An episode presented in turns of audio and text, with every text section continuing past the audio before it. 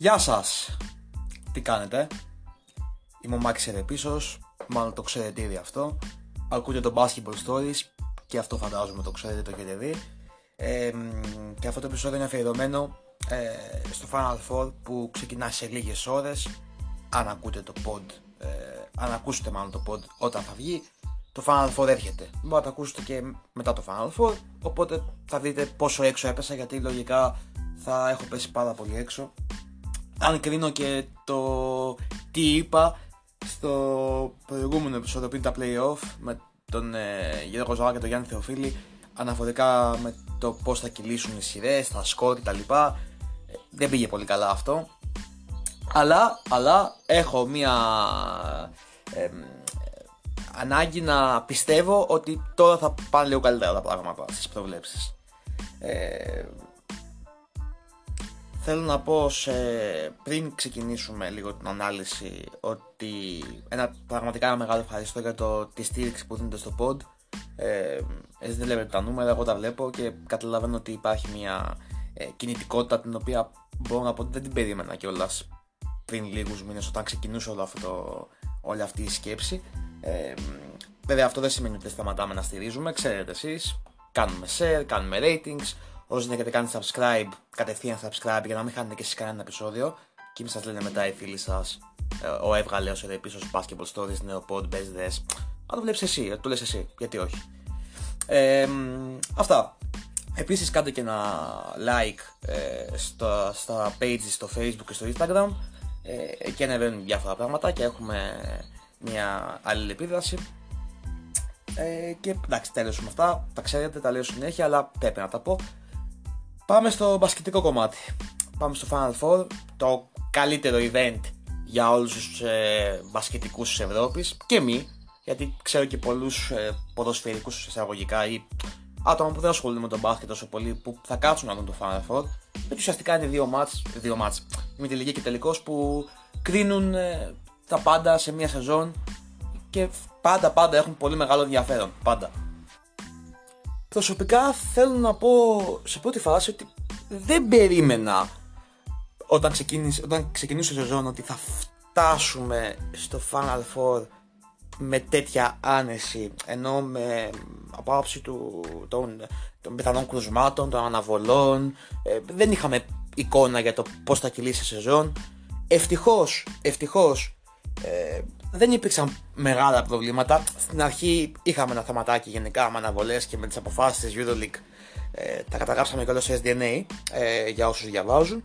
Αλλά ok, okay, τελικά κύλησε νορμάλη η χρονιά και είμαστε έτοιμοι για ένα πραγματικά πολύ μεγάλο event με τέσσερις ε, εξαιρετικές ομάδες που σε μεγάλο ποσοστό τις περιμέναμε να, να τις δούμε ε, στην κολονία. Πάμε όμως να δούμε ξεχωριστά και τις ομάδες και τους συμμετελικούς και να κάνουμε και ένα μικρό section με προβλέψεις ε, έστω κι αν ε, αυτό είναι πάρα πολύ δύσκολο γιατί μιλάμε για ομάδες και μάτς πολύ ψηλού επίπεδου. Όλα μπορούν να συμβούν τα ξέρετε καλύτερα από μένα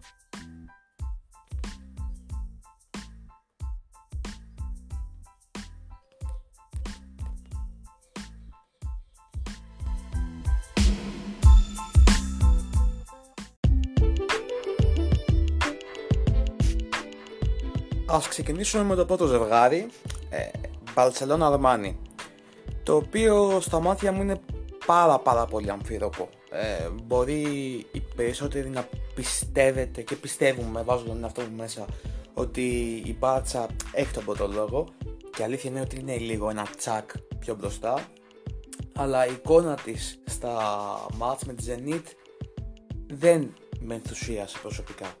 Θα μου πεις, εσύ που ακούς. Ναι, και η Αρμάνι με την Bayern ε, έφτασε μέχρι το, το αμήν για να περάσει. Συμφωνώ.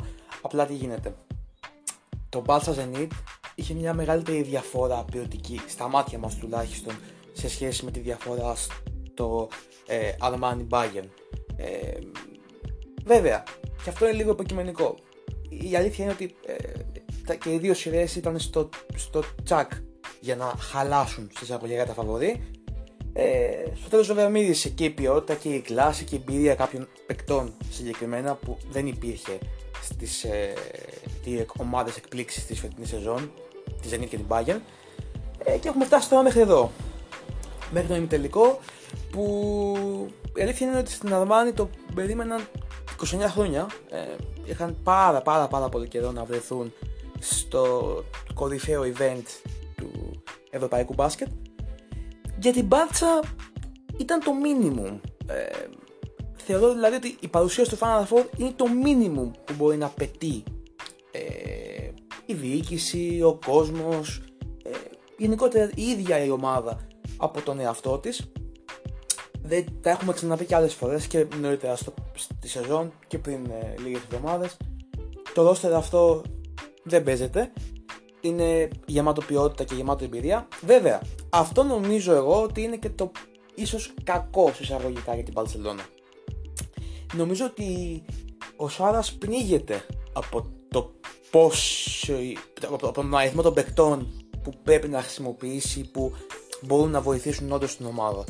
Ε, και δεν νομίζω ότι του ταιριάζει του Σάρας σαν προπονητή να έχει τόσους πολλούς στάρ ή τόσο μεγάλα ονόματα στην ομάδα του ε, γιατί το στυλ του προπονητικά θέλει παίκτες που είναι μαχητές. Και το πιο κλασικό παράδειγμα γι' αυτό είναι ο Σμιτς που πάντα βρίσκει χρόνο και παίζει και είναι πολύ σημαντικός για την Παρσελόνα ενώ μπορεί να είναι και το λιγότερο δημοφιλές όνομα στην ομάδα. Ε, ο Οριόλα επίσης παίζει, παίζει αρκετά και είναι επίσης σημαντικός. Ε, και ο Μπολμάρο που είναι ο πιο πιτσιρικάς από όλους και στα, στο, όταν, όταν μπήκε στα ματς με τη Zenit ήταν πάρα πολύ καλός και γενικά ε, έχει μια, ένα μεγάλο potential. Αλλά στην προκειμένη περίπτωση δεν είναι ας πούμε πιο μεγάλο όνομα από τον Καλάθη ή από ε, τον Αμπρίνες. Και λέω τον Αμπρίνες γιατί ο Αμπρίνες ήταν ε, πραγματικά πολύ κακός το τελευταίο διάστημα. Ε, και ο Μύρωτιτς. Ο Μύρωτιτς είναι μια παράξενη ιστορία. Δεν ξέρω γιατί ήταν τόσο κόσμο με τη Zenit δεν ξέρω γιατί ήταν ε, τόσο σκιά του εαυτού του. Ε, νομίζω ότι δεν θα είναι έτσι στο Final Four. Νομίζω ότι στην Αρμάνη, κοντά στην Αρμάνη θα είναι καλύτερος. Ε, και τον βοηθά το γεγονός ότι η Αρμάνη έχει ένα θεματάκι εκεί στη front line. Αν εξαιρέσουμε λίγο τον Γκάιλ Χάιντ που είναι μια κατηγορία μόνος του. Τεράστιο respect τον Γκάιλ Χάιντ για ό,τι έχει πετύχει και για το χαρακτήρα του και για την ε, προσωπικότητά του και για την αγωνιστική του παρουσία. Ε, αλλά πραγματικά θέλω να δω το πώς θα σταθεί η Αρμάνη στο μύριο τη Davis να θυμίσω εδώ ότι στα μάτια regular season η Bats έκανε το 2 στα 2. Νίκησε 87-71 στην 13η αγωνιστική πίσω στο Δεκέμβριο και νίκησε και 72-56 ε, στο τέλο της ε, κανονικής διάρκειας του πρωταθλήματο. Στο πρώτο match, ο Μίριο Τέτοιο Ντέιβις ε, συνδύασαν μαζί ε, δύναμη, ποιότητα, rebound και score γιατί είχαν 40 πόντους και 16 rebound μαζί από του 87 της ομάδας τους δηλαδή πέτυχαν τους 40.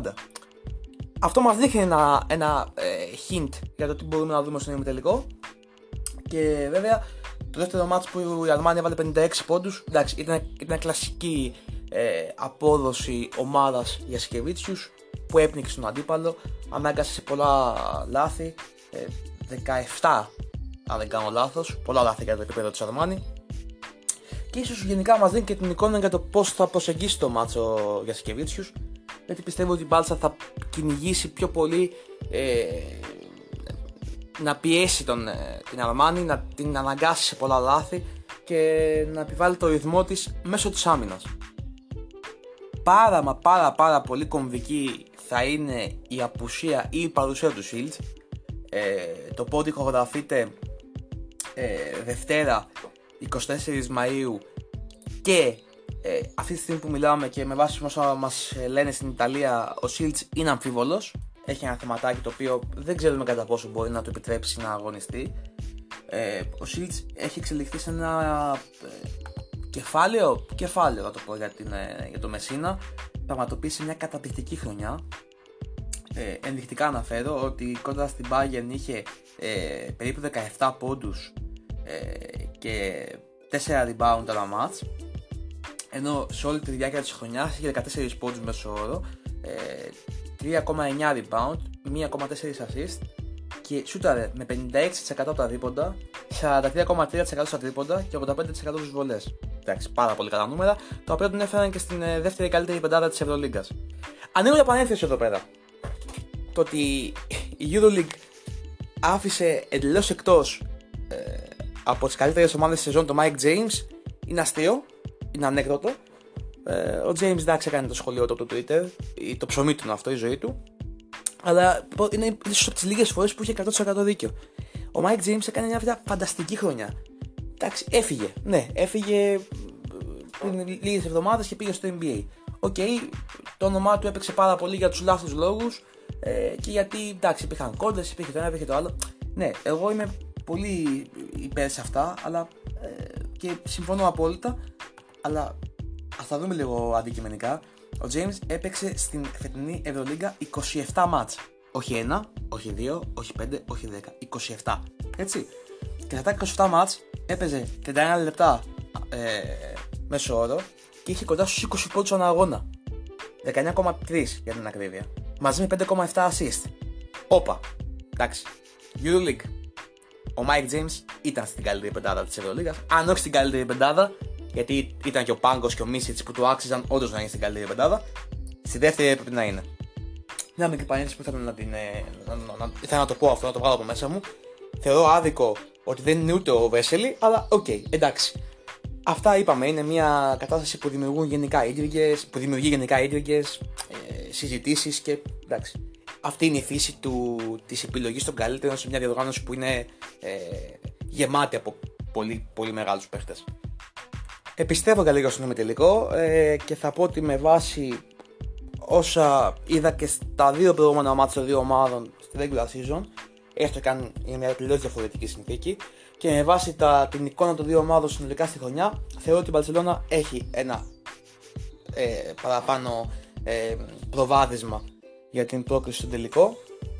Θέλω να δω πάρα πολύ τις μάχες στην περιφέρεια, πάρα πολύ. Ε, το καλάθι ε, με Higgins, με το Σέρχιο Ροντρίγκεθ και Delaney με εκδικάρει πάρα πολύ σαν εικόνα, γιατί είναι 4 top class guard. Ε, και γενικά πιστεύω ότι το κύριο, το κύριο κομμάτι που πρέπει να επικεντρωθούμε τακτικά είναι το, το πώς θα αντιμετωπιστεί το μύρο της Davis από τη ρακέτα της, ε, από τη front line της Armani και το πώς μπορεί να αποσυντονίσει η Armani ε, τα κύρια όπλα της Barcelona γιατί δεν νομίζω ότι έχει τους εξολοθρευτές εισαγωγικά για να το κάνει αυτό. Ε, καλός ο Shields εννοείται άμα παίξει πολύ καλός φέτος. Ο Πάντερ εξαιρετικός φέτος. Ο Λεντέι έκανε ματσάρες φέτος.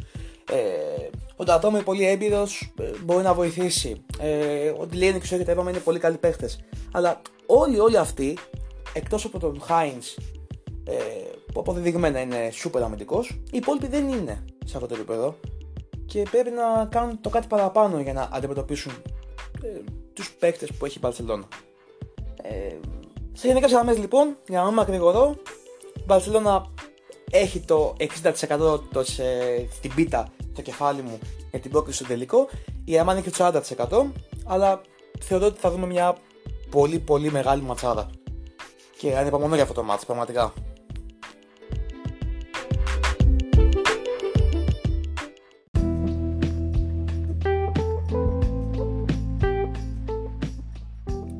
Στο άλλο μάτς ε, πιστεύω ότι η ΕΦΕΣ πρέπει να γίνει κάτι πολύ συγκλονιστικό για να μην μπορέσει να φτάσει στο τελικό.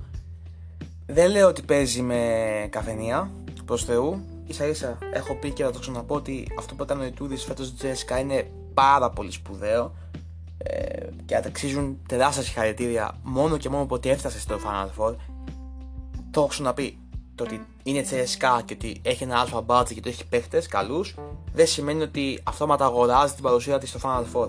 Δεν είναι έτσι. Ειδικά όπω είναι το σύστημα της Ευρωλίγκας ε, με τόσα match μέσα στη regular season, με τόσα ταλαιπωρία ε, και τραυματισμούς, απρόπτα κτλ. Είναι πολύ εύκολο, για, ε, εύκολο μάλλον, για μια ομάδα να χάσει το δρόμο της, όσο καλή κι αν είναι.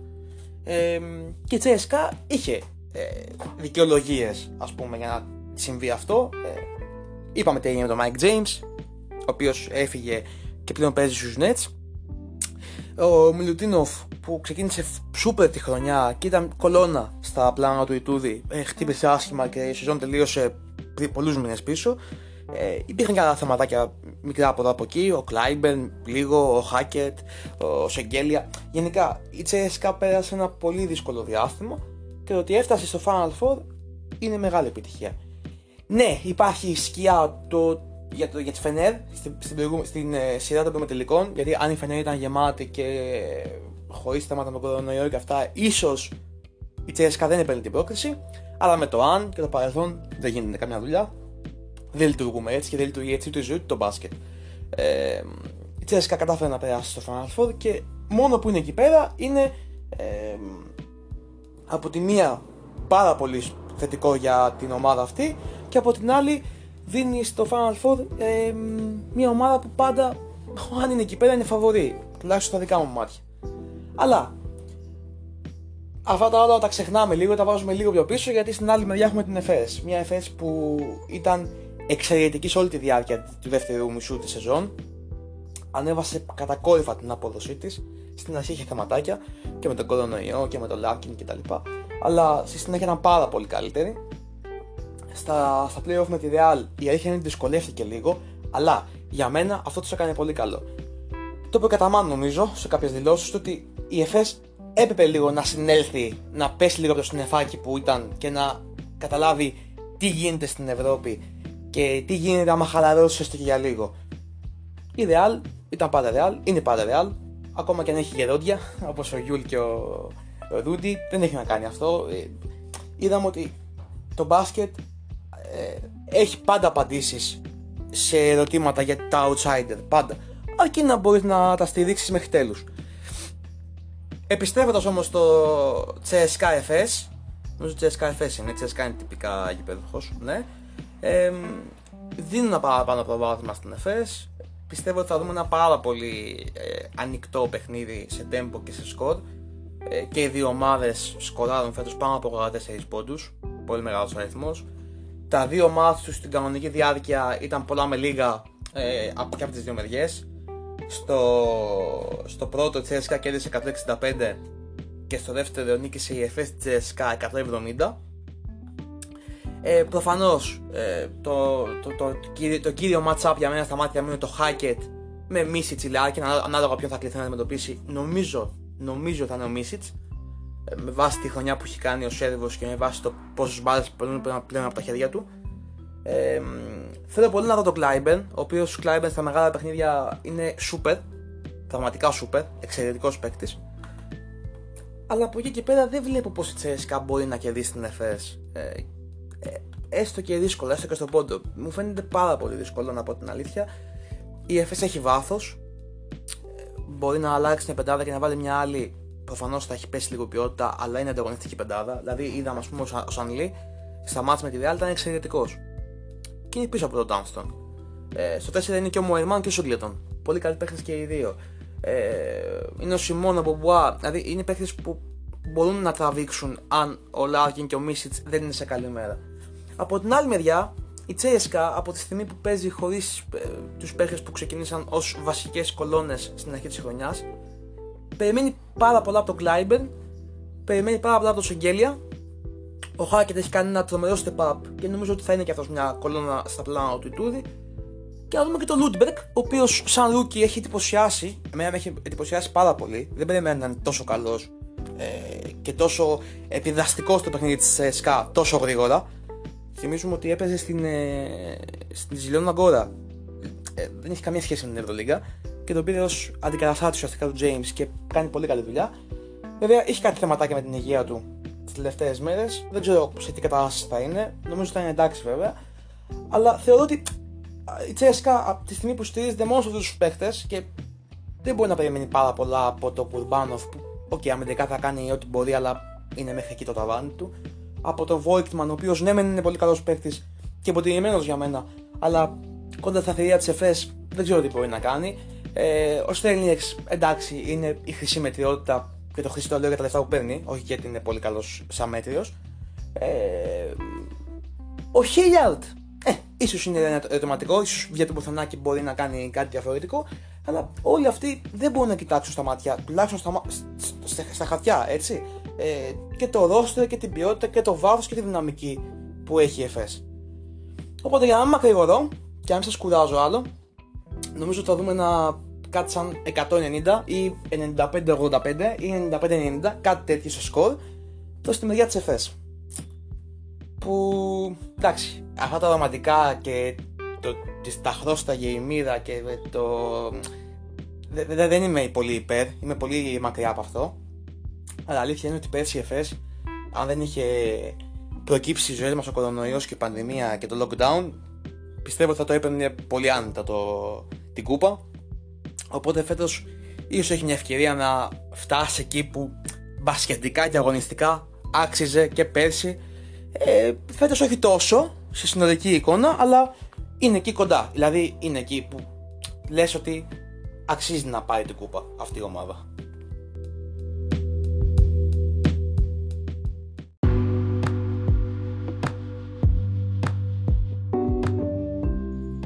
Συμπέρασμα. Ε, το Basketball Stories δεν ανακαλύπτει την Αμερική. Δεν λέει κάτι σούπερ ε, ερετικό ή διαφορετικό από αυτά που ακούγονται τις τελευταίες μέρες στην Ευρώπη και ψηφίζει το Barcelona FS ως το μεγάλο ζευγάρι του τελικού της EuroLeague. Ε, βέβαια, εντάξει, το λέω και θα το, ξανα, θα το πω πολλές φορές ακόμα ότι σε αυτό το επίπεδο και στο μπάσκετ δεν μπορείς να είσαι ποτέ σίγουρος για τίποτα και κάθε πρόβλεψη που κάνω ή κάνουμε γενικότερα όλοι οι δημοσιογράφοι, ο κόσμος, οι φίλαθλοι ε, στηρίζεται σε δίθυα στοιχεία όπως η εικόνα, ε, τα πιθανά match-up, το τι μπορεί να συμβεί σε κάποια συγκεκριμένα ζευγάρια ή κάποια κομμάτια του παιχνιδιού και με βάση όλα αυτά ε, θεωρώ εγώ ότι η Barcelona και η Εφές έχουν ένα παραπάνω λόγο για την πρόκριση. Βέβαια, αυτό δεν σημαίνει κάτι, γιατί και η CSKA και η Armani είναι πάρα πολύ καλές ομάδες, ε, σπουδαίες ομάδες, δυνατές φανέλες με πολύ καλούς παίχτες. Οπότε εύκολα μπορούμε να δούμε και το CSKA Armani ή μία από τις δύο να σπάσει το ε, δίδυμο το φαβορή ε, σε κάθε περίπτωση προσωπικά ανυπομονώ για το Final Four. Ε, είναι πάντα κάτι που περιμένω με αγωνία γιατί ολοκληρώνει μια χρονιά με υδρότα, με θυσίες, με κόπο, με πάρα πολλούς αγώνες και ουσιαστικά είναι το, το, το, το bottom line της ε, μιας πολύ σπουδαίας διοργάνωσης που δυστυχώς έχει πολλά θεματάκια προς συζήτηση και στη διαιτησία και στην τρόπο λειτουργία της και στο πώς αντιμετωπίζονται κάποια πράγματα, η αλήθεια είναι αυτή. Βέβαια, αυτό είναι, άλλο, αυτό είναι άλλο κομμάτι παρασκηνιακό που δεν είναι της παρούσης και νομίζω δεν είναι και του basketball stories. Ε, εδώ πιο πολύ κοιτάμε το αγωνιστικό κομμάτι, το καθαρά μπασκετικό κομμάτι που το αγαπάμε και πιστεύω να το αγαπάτε κι εσείς. Ε, εδώ ολοκληρώνεται το podcast. Ήταν ένα σύντομο pod με τις σκέψεις μου για το Final Four το οποίο ε, ξεκινά την Παρασκευή. Να θυμηθώ και ημερομηνία γιατί με τα νούμερα δεν τα πάω καλά. Ε, 28 Μαΐου λοιπόν είναι η δύο τελική και μέχρι την Κυριακή θα ξέρουμε ποιος θα είναι ο νικητής της φετινής διοργάνωσης. Ακούγοντα αυτό το pod, μπορείτε να πάτε στα social media, στο facebook και στο instagram. Ε, φυσικά θα ανέβει post και, και εκεί. Και να κάνετε τις δικές σας προβλέψεις. Να μου πείτε, να πείτε στη σελίδα και στους υπόλοιπους τι σκέφτεστε για τα αποτελέσματα του Final Four και γενικά μια γνώμη για, το, για τη EuroLeague. Φυσικά μην ξεχνάτε να κάνετε subscribe σε όλα τα streaming apps Spotify, Google και Apple Podcasts, ε, Anchor, ε, Pocket Casts. Γενικά είμαστε παντού, είναι παντού το Basketball Stories και κάντε subscribe, δώστε ένα rating καλό γιατί βοηθάει Κάντε και ένα share για να το μάθει ο κόσμος. Ε, Αυτά, νομίζω δεν υπάρχει κάτι άλλο να πούμε. Μέχρι το επόμενο, γεια σας